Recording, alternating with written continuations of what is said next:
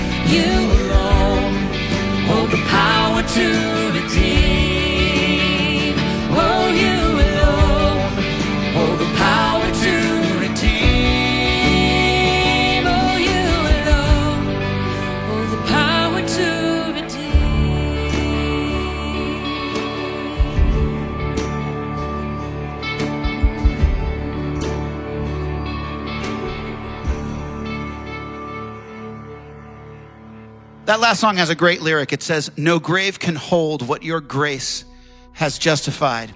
Uh, and that is echoed in scripture. I'm in Hebrews chapter 9, middle of part of verse 26. It says this But as it is, he has appeared once for all at the end of the ages to put away sin by the sacrifice of himself. And just as it is appointed for man to die once, and after that comes judgment, so Christ, having been offered once to bear the sins of many, will appear a second time, not to deal with sin, but to save those who are eagerly awaiting for him. I I want you to focus this week for communion on one idea that his sacrifice on the cross was completely sufficient. There's nothing else that's needed. It's echoed in scripture over and over. His blood is sufficient, his grace is sufficient. Uh, sometimes we have our sin, we have our regrets, and we just carry it around as if the Lord hasn't been able to forgive that. And the reality is that's just our decision because scripture says that it was once and for all. That's it, it's sufficient for you. Reach out, prepare your heart uh, to be reminded of the sufficiency of Christ's sacrifice on the cross. We're going to sing one more song and then we'll do a little communion time.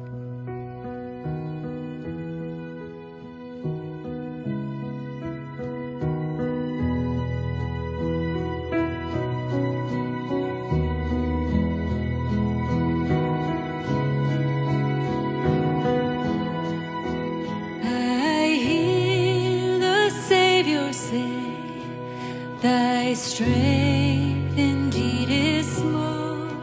Child of weakness, watch and pray. Find in me thine all in all.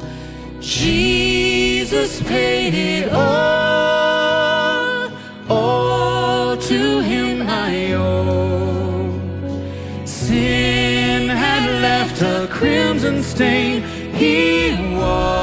He washed it white as snow.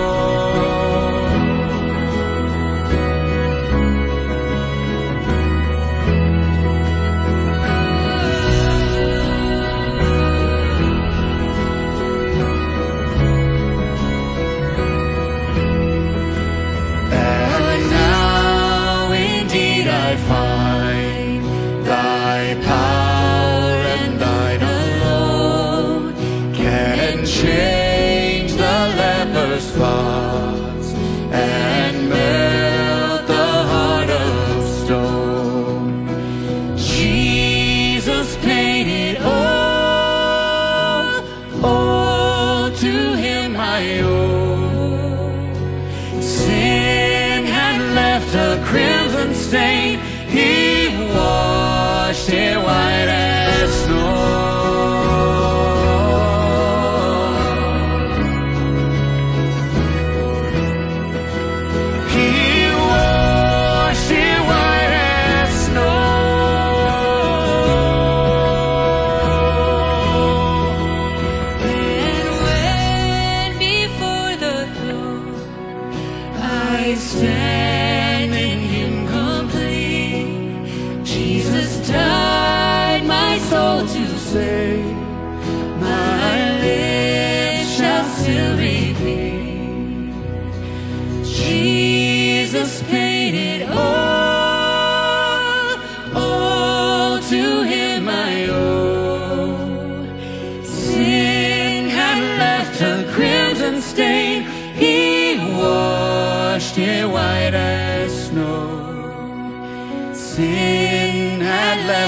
crimson stain. He washed it white as snow. He washed it white as snow. He washed it white as snow.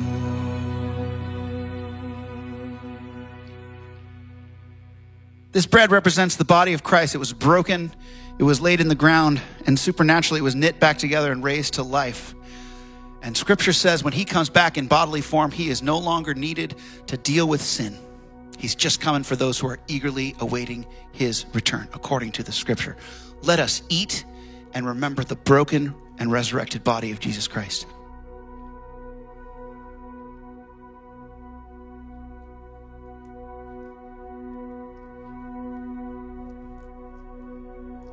This represents the blood that was spilled, the blood that was spilled as an offering for many. And earlier in Hebrews, it says it's not like the priests who had to keep going back year after year to atone again and again. This was the sacrifice once and for all, for everybody, for you, me, people that have never, that haven't even been born yet. His blood is sufficient. It is all encompassing. It is the forgiveness of sins. Drink and remember the blood of Jesus.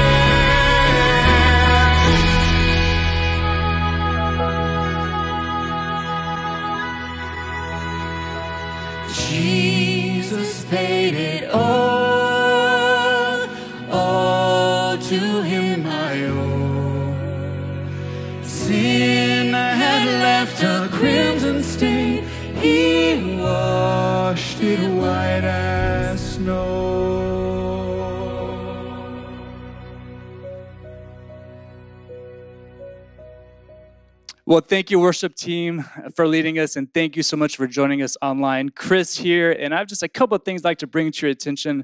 Uh, first off, uh, we are so thankful that uh, you have clicked on our video and, and, that you're doing church with us, and uh, we love uh, to be able to do church with you. Uh, so we just hope and pray that it is a blessing for you throughout the week. well, as you know, we as a staff, we love praying for you, and we would just encourage you to text your confidential prayer request, your prayer requests to 97,000. Uh, you can do it at any time, and uh, we would get them. We will get them, and we'll love uh, to be able to pray for you. Uh, well, there is a lot going on at Agora Bible Fellowship. A lot's happening. Uh, tons of different ministries and weekly happenings. And if you are interested in knowing some more information, or or if you would like to have more information, our website is like the best place to go. Uh, you can visit us anytime at agorabible.org. And if you're on the website, you'll notice that there is a Give tab, and uh, you can make a donation there. Uh, as you know uh, our ministries are, um, are here because of your financial generous support, and we would be so grateful if you would uh, prayerfully consider making a donation. Well, before we get into God's word, uh, I'm going to pray for us. Well, Father, we are so grateful um, for the fact that we uh, get to send these videos out, that we get to have church with people uh, that are in different cities, different states, and throughout our country and many countries. Lord, we thank you uh, that you're a God of faithfulness and that you listen and hear us, Lord. Uh, we pray for the next few minutes as we open up your word, Lord, that you speak to us, that we hear you and uh, make it clear to us what you want us to, to get out of these next few minutes. Lord, we love you so much. We thank you for your grace and your mercy and your unending love. We love you so, so much. It's your name we pray. Amen. Have you ever met somebody who is just stuck? You know what I mean by stuck? This idea that whether it's emotionally, spiritually, physically, they just can't seem to get beyond their past. They're plagued with fear, paralyzed by guilt and regret, and they're possessed by bitterness. Maybe one or all three of those things. And so today in our passage in Genesis 42, I want to look at how we can get unstuck.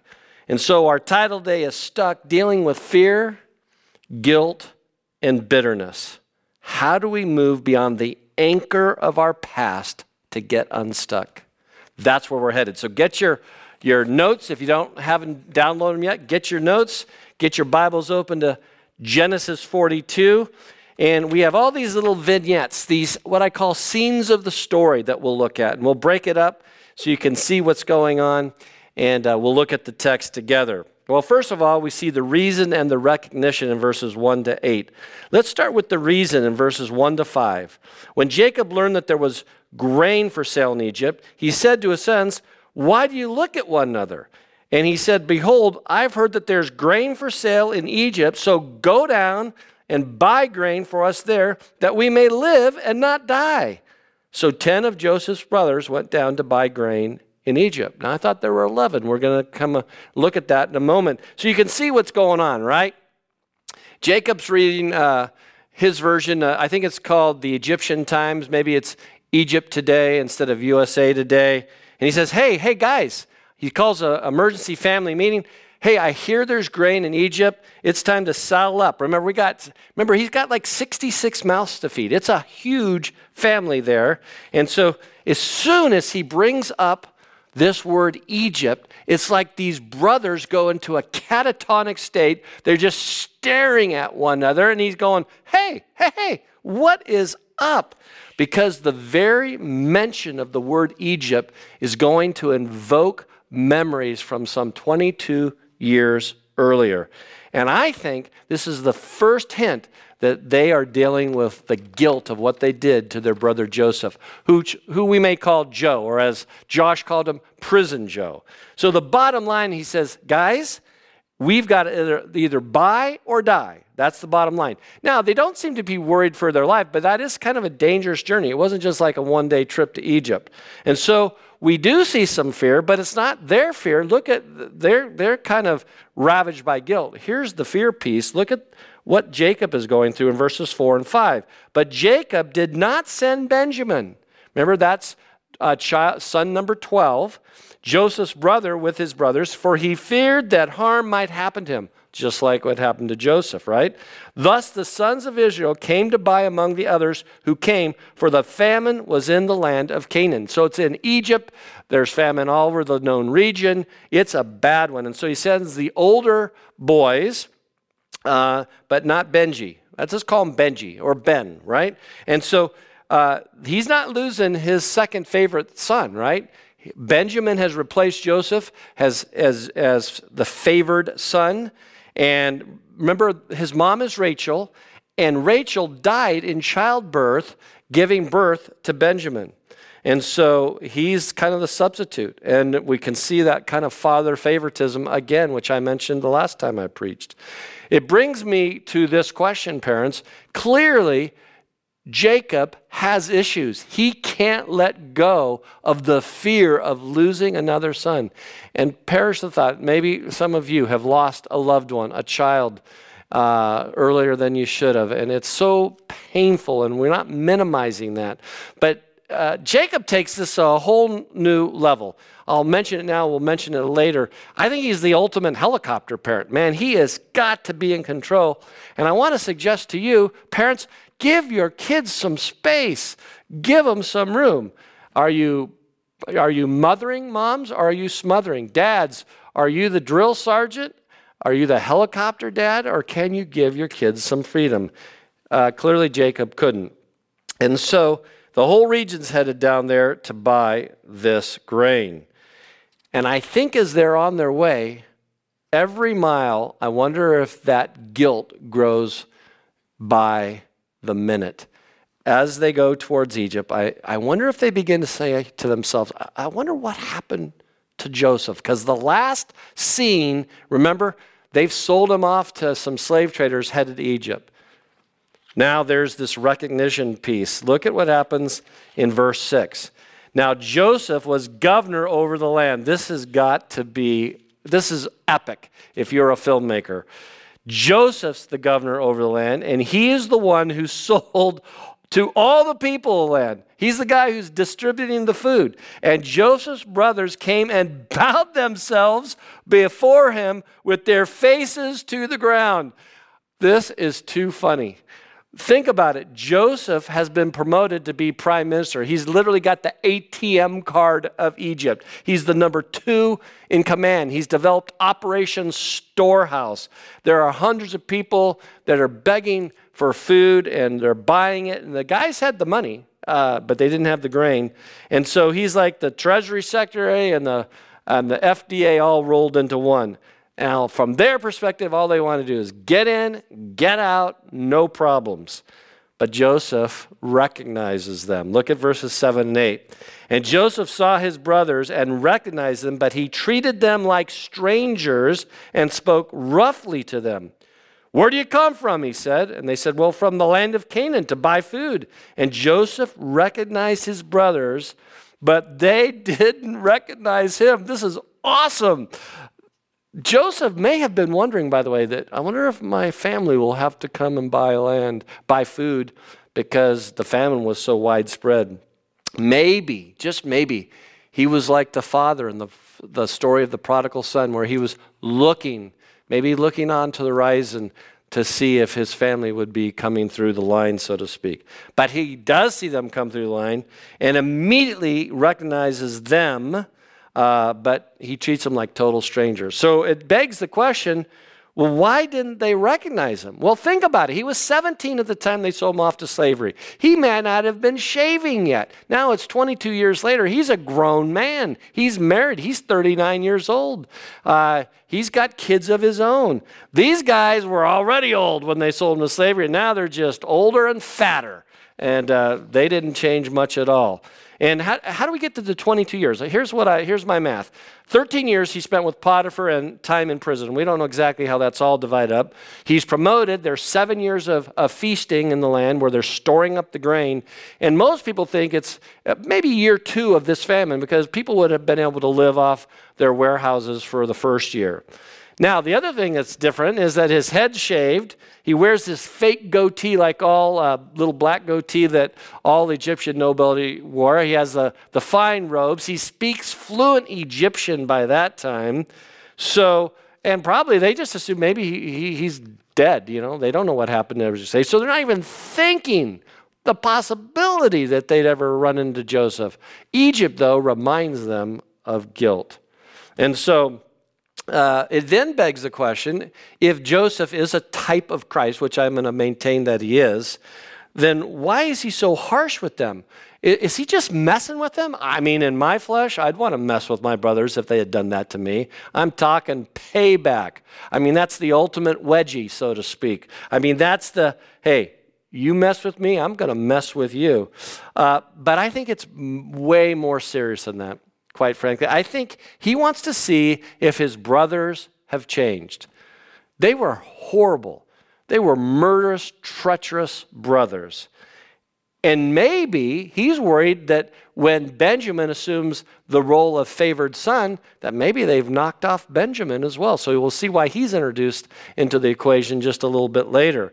And I'm sure he's wondering do they have any regrets about what they've done?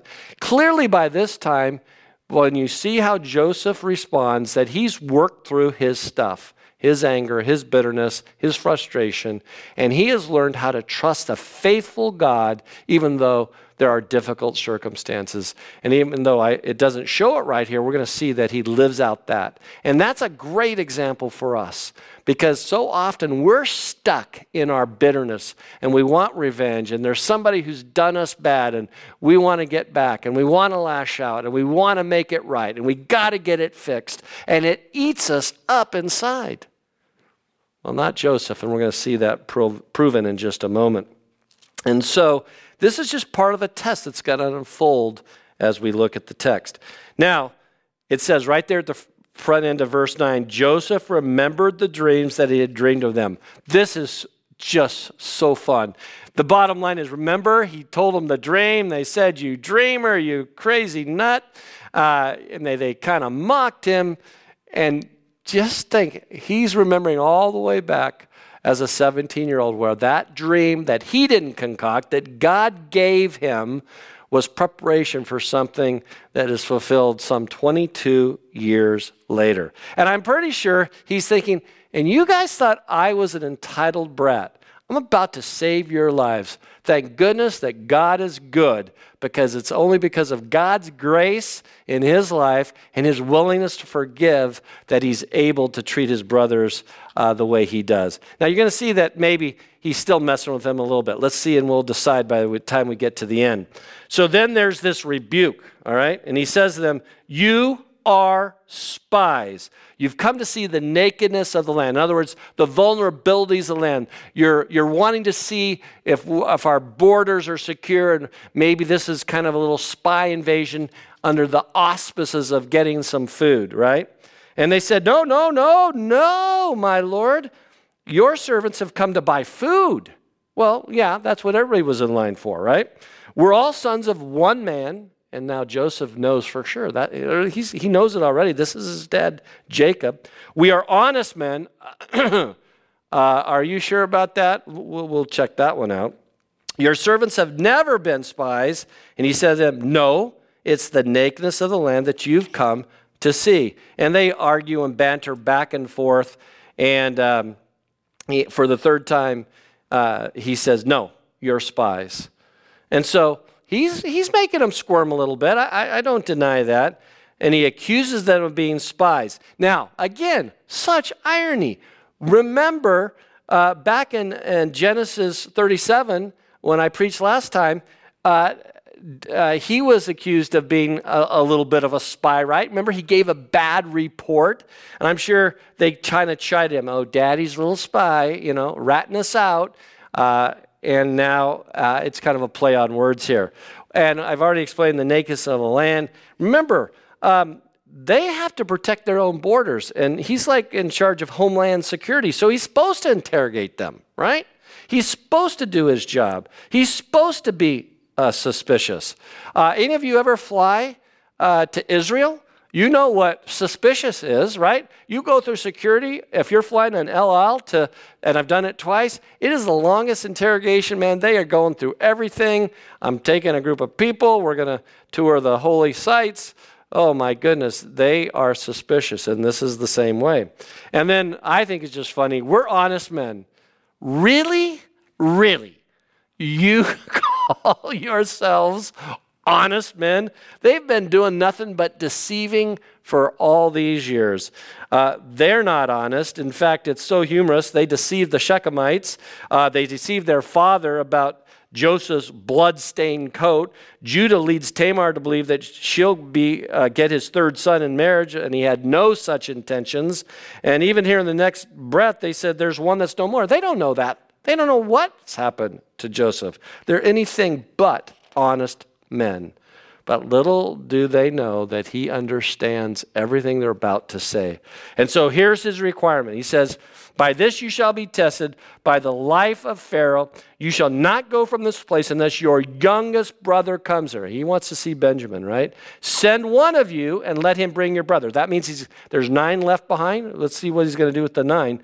While you remain confined, and the words that may be tested whether the truth are in them by the life of Pharaoh, you are spies. He keeps accusing them. And he put them in custody for three days. Oh my, isn't that an unbelievable twist? Ironically, they're going into prison to where? With Potiphar, right? Potiphar. That's where he was imprisoned. And so he throws them into jail, let them sink and soak, right? So to speak, a little taste of their own medicine. And I think there's time for them to reflect. We're going to see that in their commentary to Joseph in just a little bit. But think about from God's perspective. It was a pun it wasn't punishment, it was preparation. That's how you got to think through the trials in your life. It's not punishment, it is preparation. That's why James 1 says, Consider it all joy, my brethren, when you encounter various trials, knowing that the testing of your faith produces endurance. And so, one commentator says it like this He says, At this point, Joseph put his brothers to the test by afflicting them with what they had done to him. They had oppressed him, now he oppressed them. They had accused him of spying, now he accused them. They had thrown him into the pit, now he tossed them into prison. And most of all, he called them to bring forth their youngest brother, the favorite of their father, who now occupied the place in their father's heart that he had once had. So, what happens on the third day? Look at verse 18. Joseph says to them, Do this and you will live, for I fear God. That should have elicited some kind of, huh, what's going on? I fear God. What does that mean? There's a bazillion Egyptian gods. Which one does he fear? And if you look at, do this and you shall live. Friends, isn't that exactly what Jesus says to us? Joseph, as a type of Christ, says this to us Do this and you shall live. What's that? You shall know the truth and you shall, it shall set you free, right? They hadn't understood that lesson. Do this and live. He says this when we come to him in faith, uh, accepting what Christ did on the cross in payment for our sins. And so he says to them, Hey, if you're honest men, then one of you are going to remain confined, and the rest of you can go back, right? The rest of you can go back. It's like an insurance policy that they'll come back, and we'll find out who he leaves behind in just a moment. And so, in his mercy, I think something else is going on. He realizes if he sends back only one of Jacob's 12 sons, he's going to have a stroke. He's going to have a heart attack. I mean, and it's going to take all of them to haul the amount of grain that they have purchased to get it back um, uh, to Canaan. And so, even while there's kind of discipline for the brothers, uh, he's providing provision for the family. He doesn't know how many kids there are, but like I said previously, there's 66 of them. And so he adjusts the mandate and they're off. And now there is remorse. Look at verse uh, 21 and, and following. And they said to one another, and they admit to these four things We are guilty. We saw his distress. He begged us. What he begged? When he's in the pit, he begged us, but we didn't listen. And this is why distress is upon us. See, when you are in prison, you have a chance to think and reflect. And I think this is what happened. This guilt over what they had done to Joseph all those many years earlier was just below their conscious mind. It was kind of gurgling and simmering just beneath the surface. It's a boiling stew of regret and guilt and shame, and their entire adult lives since that point, they've been living a lie and a cover up. And it's relentless, and it haunted them. And so they process it and they admit what they have done. Friends, for just a moment, maybe you're in that place. There's something in your past that's so bad, you just you can't even think about it. And I'll, I'll we'll talk about that in a moment. But what's what's the scripture say about this kind of guilt and sin? Look at Numbers 32, 3. But your, be sure your sins will find you out. Or Proverbs 28 13. He who conceals his sins does not prosper, but whoever confesses and renounces them finds mercy. And so God begin to, to thought, begins to thaw out their, their seared conscience. They come clean. It's awesome. They admit it and they begin to confess. But little do they know that Joseph has heard that confession. So, what's haunting you? What's holding you hostage in your past? I want to suggest to you there might be four things. There's probably more. If you're really suffering through this, this is serious. Friends, this is serious. As I've reflected on 43 years of ministry, I've done a ton of counseling. And I got to tell you, guilt is one of those things that you want to deal with. You don't want to still carry that around. Maybe you you carry shame around. You had an affair, you cheated on your spouse, and now you live with this will someone, will he or she ever find out? And you live with shame. Even though you've confessed it, maybe. Maybe you've talked about it, but you've never really released it. Or maybe there's regret. You got pregnant out of wedlock. You were supposed to be the good Christian couple. And yet, privately and quietly, you had an abortion. And you've never forgiven yourself. Or maybe you just feel like a hypocrite because you act like one thing on Sunday, but I'll tell you what, during the week, if people saw your life, you know it's a lie. You know that you are not the same person. You're two faced. Or maybe you just lie. You always exaggerate the truth. You make yourself look better. Maybe you've embezzled money from your company and you've tried to cover it up. And you've rationalized that you see, anybody who lives with guilt has to rationalize why they did what they did, otherwise, they can't live with themselves. And so they cope. And maybe you've coped with unhealthy coping mechanisms to deal with your past. Friends, I got to tell you today, this is a day of victory for you. It's time to let go. It's time to forgive. It's time to forget. It's time to confess. It's time for you to do the right thing. And so Reuben answered them and said, Didn't I tell you not to sin against this boy? Now, again, Joseph's listening and they have no idea he understands all that they're saying. But you didn't listen. So now there comes this reckoning for his blood. And they did not know that Joseph understood them, for there was an interpreter between them. This is Reuben being the older brother. I told you so, just like the older brother role. I was right. In fact, you know he was going to try to rescue him, and somehow he gets distracted. He's not around, and this plot gets to, you know, fulfilled, and he gets sold off before he can get back. And so I think the guilt stricken brothers conclude that God is punishing them now. I think it's gone to, he's punishing us for selling their brother Joseph into slavery. And what they don't know is that this little interpreter that's interpreting has caused Joseph to realize maybe his brothers really have changed. Maybe his brothers have an opportunity for redemption.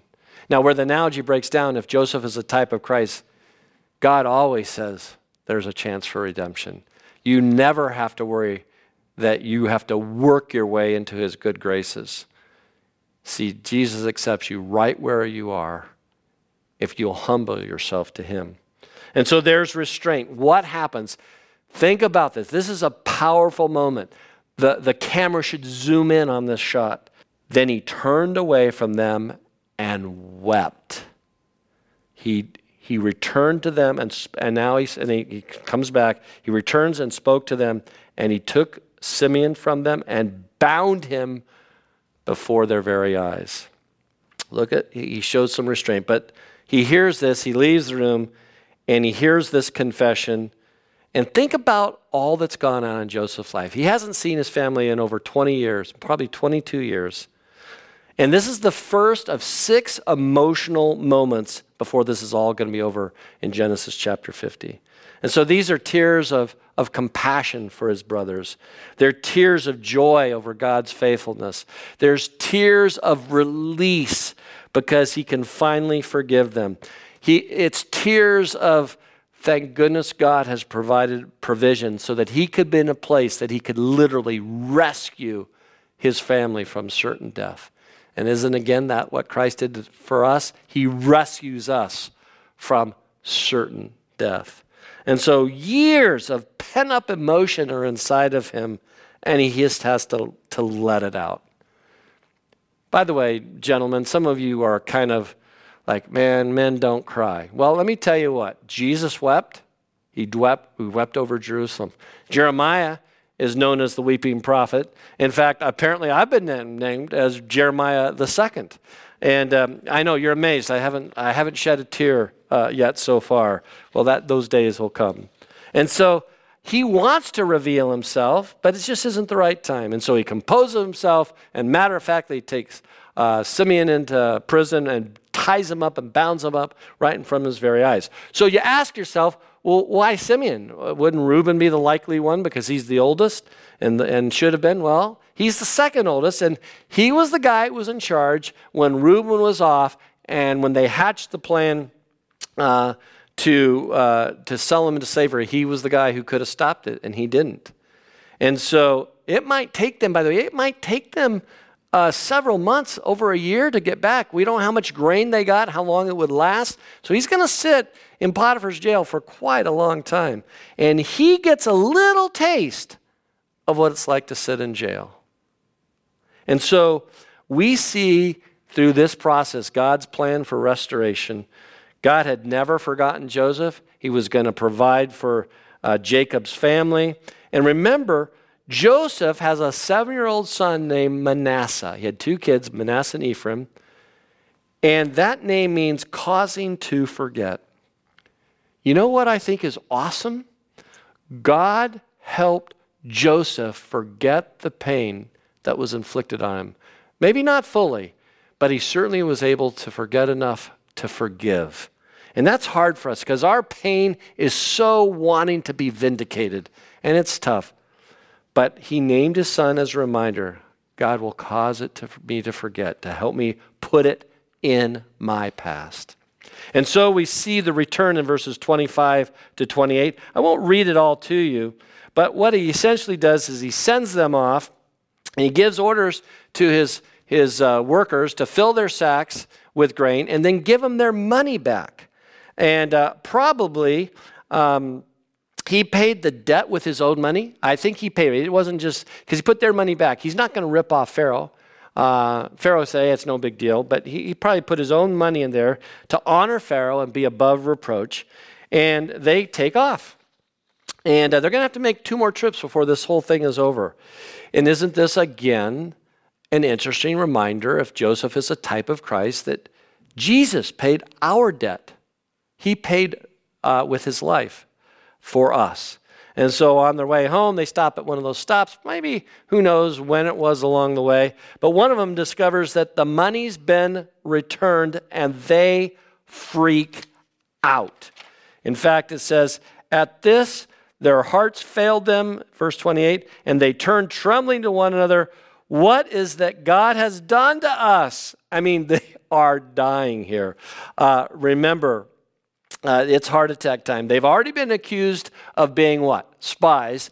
Now they're going to be rung up on charges of being thieves or embezzlers. This is, this is, this is intense. And so now they see this as a second divine punishment. And yet we just know for sure that this is God's provision, it's His preparation. by the way, it's the first time they mention uh, God, first time the brothers ever mentioned God. Uh, uh, a Calvary Chapel pa- pastor by the name of Dave Guzik says that this was a test, not from Joseph, but from God. And the question is, what are they going to do with the money? And what would be revealed about their heart? And he says this the deceptive heart would hide it, the lying heart would make up a story about it, the proud heart would think it deserved it, and the superficial heart would think nothing of it. And so I got to tell you, this is a real test of their heart. It's an EKG of where they're really at. And in fact, I got to tell you, friends, when you have unresolved guilt and God provides blessing in your life, sometimes you don't even see it as God's provision because you're so wrapped up of this can't be true. I mean, the, when's the next shoe going to fall? You know, I don't deserve this. And it goes on and on. And so you assume the worst instead of believing the best about what God could do. Well, in verses 29 to 34, we're not going to read them.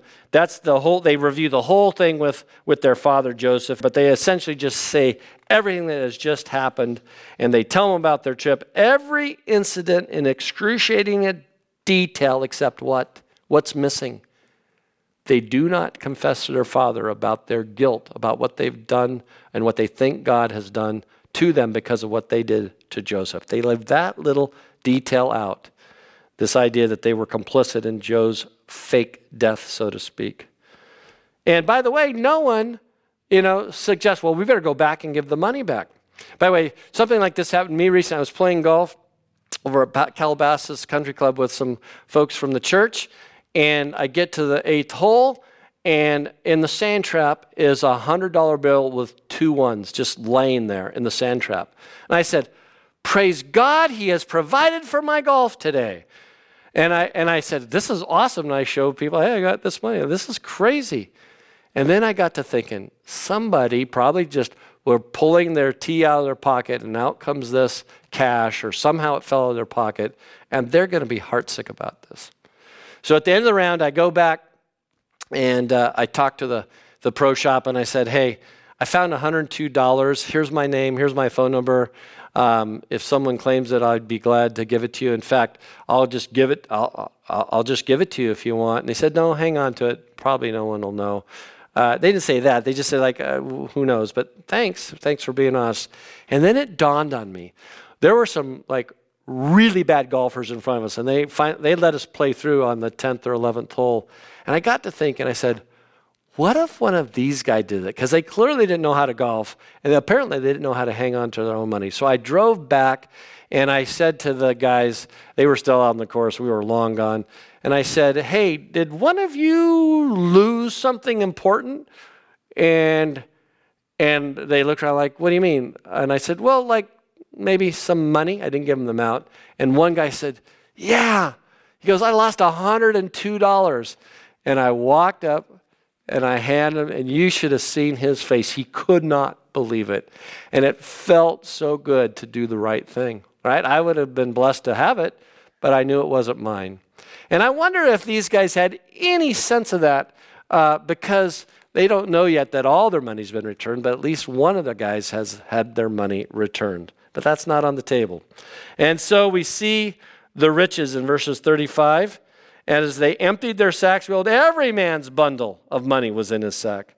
And when they and their father saw their bundles of money, bundles, aka oodles, like, oh my goodness, they were afraid. You know, the bottom line is they unload, and it had been easy to not know that all of them, because there's probably 40 bags of grain, only 10 of the bags had, had money in it, you know. And so when you are living in guilt, I've said it before, I'll say it again, you don't see uh, provision as God's blessing, you see it as a curse. And so God is so gracious on us, right? Romans 5 8. In while we were yet sinners, Christ died for us. He lavishes his grace. And so that's what happened. And by the way, he gives the money back because, you know, he doesn't know how, what their economic state is. He's got to have money for them to come back that second time and to get back, to get some uh, Simeon and to bring Benjamin.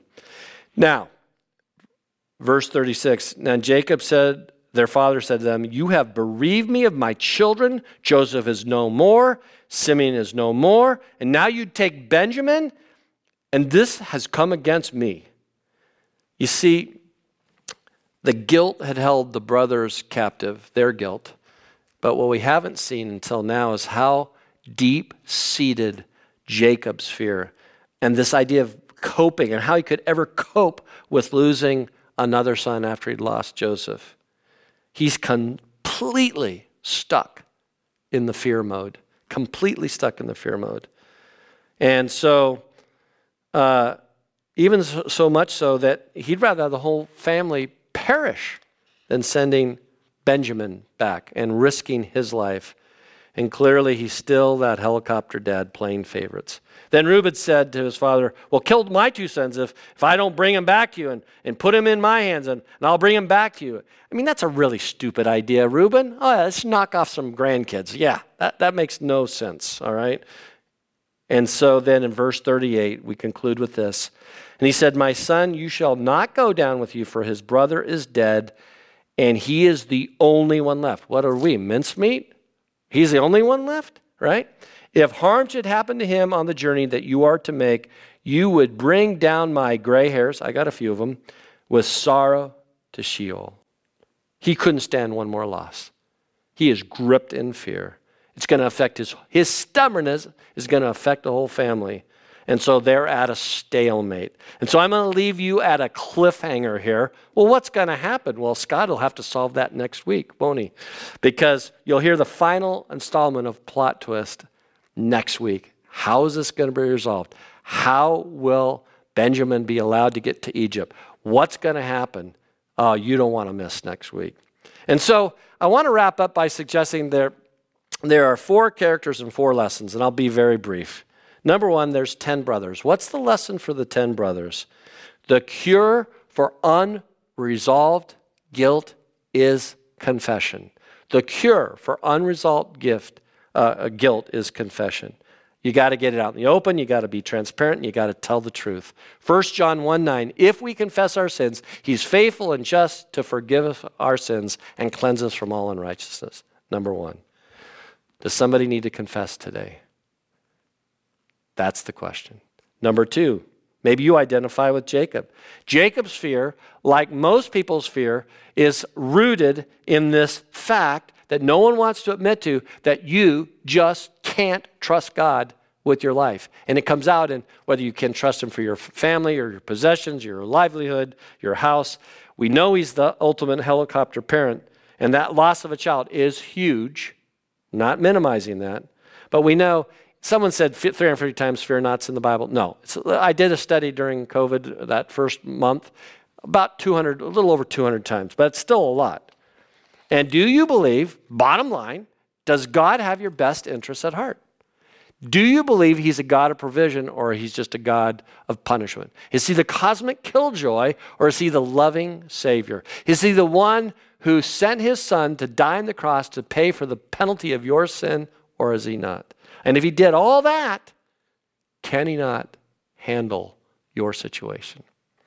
Or thirdly, maybe you feel like Joseph. And most people say, yeah, he's the hero of the story. Eh, time out. No, he is not the sto- hero of the story. In fact, what we know in any Old Testament narrative that God, Christ, Jesus is the hero of the story. He represents, he's a type, what we call typology. Um, and we see him showing grace when his brothers don't deserve it. We see him taking care of his family and, and providentially providing because of his promotion. And so Joseph's ability to see God's sovereign hand at work in his life is unbelievable. It's remarkable. I think I would just been a bitter old man wanting vengeance and I'd take it out on, on those brothers.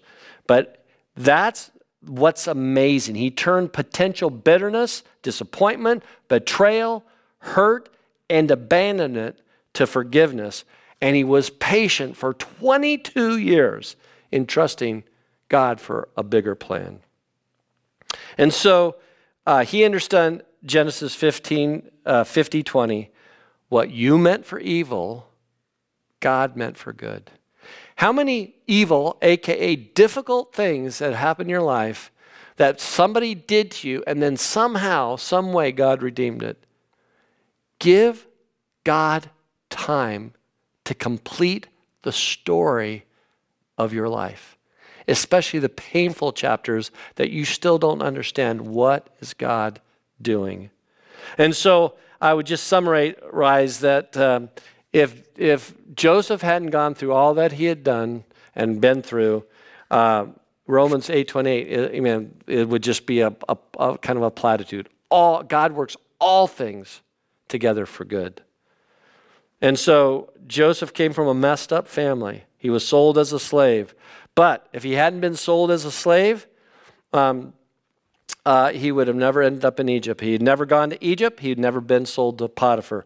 Uh, if Joseph never had been sold to Potiphar, and Potiphar's wife would have never falsely accused him, he wouldn't end up in jail. If he hadn't ended up in prison and put into prison, he'd never met the baker and the butler. If he had never met the baker and the butler, he would never interpret the dreams. If Joseph never interpreted the dreams, he would never interpreted Pharaoh's dream. If Joseph never interpreted Pharaoh's dream, he never would have become prime minister and number two in all the land. And if Joseph never became prime minister, he never would have wisely prepared for the terrible famine to come. And if Joseph never had prepared for the terrible famine or didn't trust God, then his family back in Canaan would have died in the famine.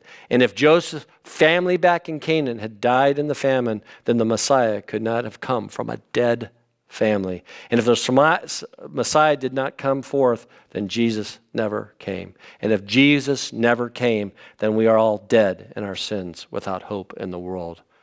That, my friends, is an unbelievable, transformational set of events. I love to say that that's unique to me, uh, but it's from a pastor by the name of Dave Guzik, again, who gave me that insight.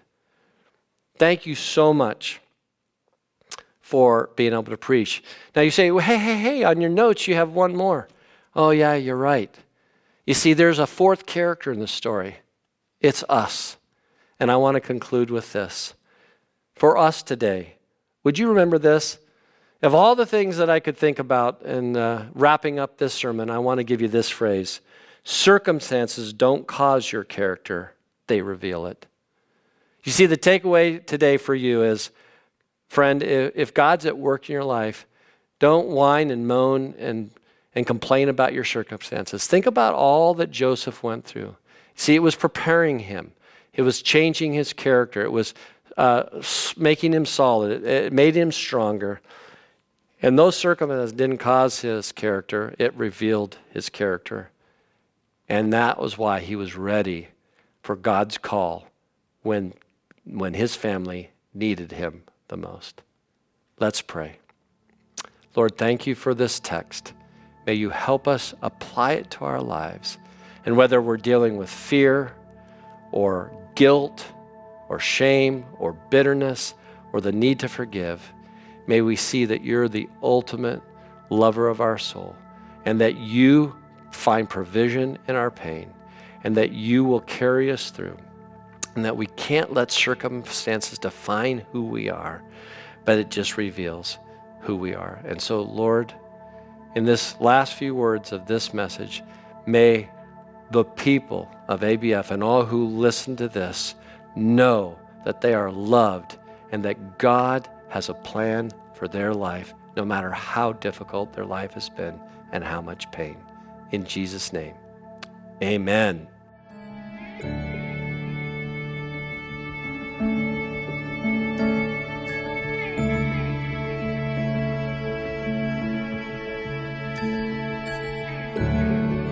Walking around these walls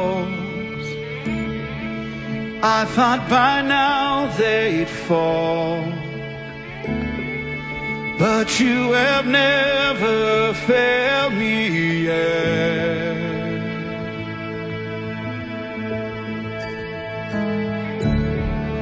Waiting for change to come, knowing the battle's won. For you have never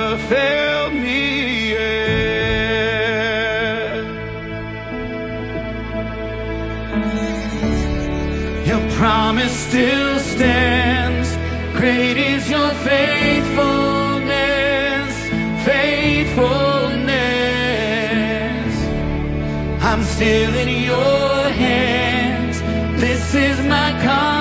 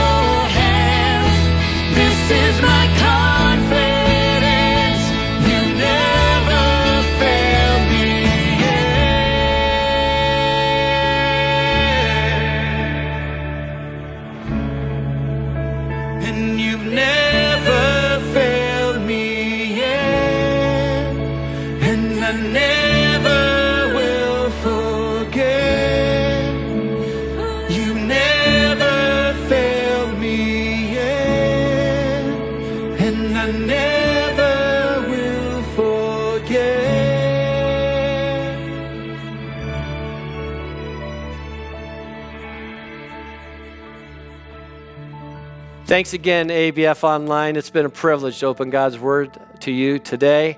You got to come back. You got to listen to the last installment next week. Have a fantastic week.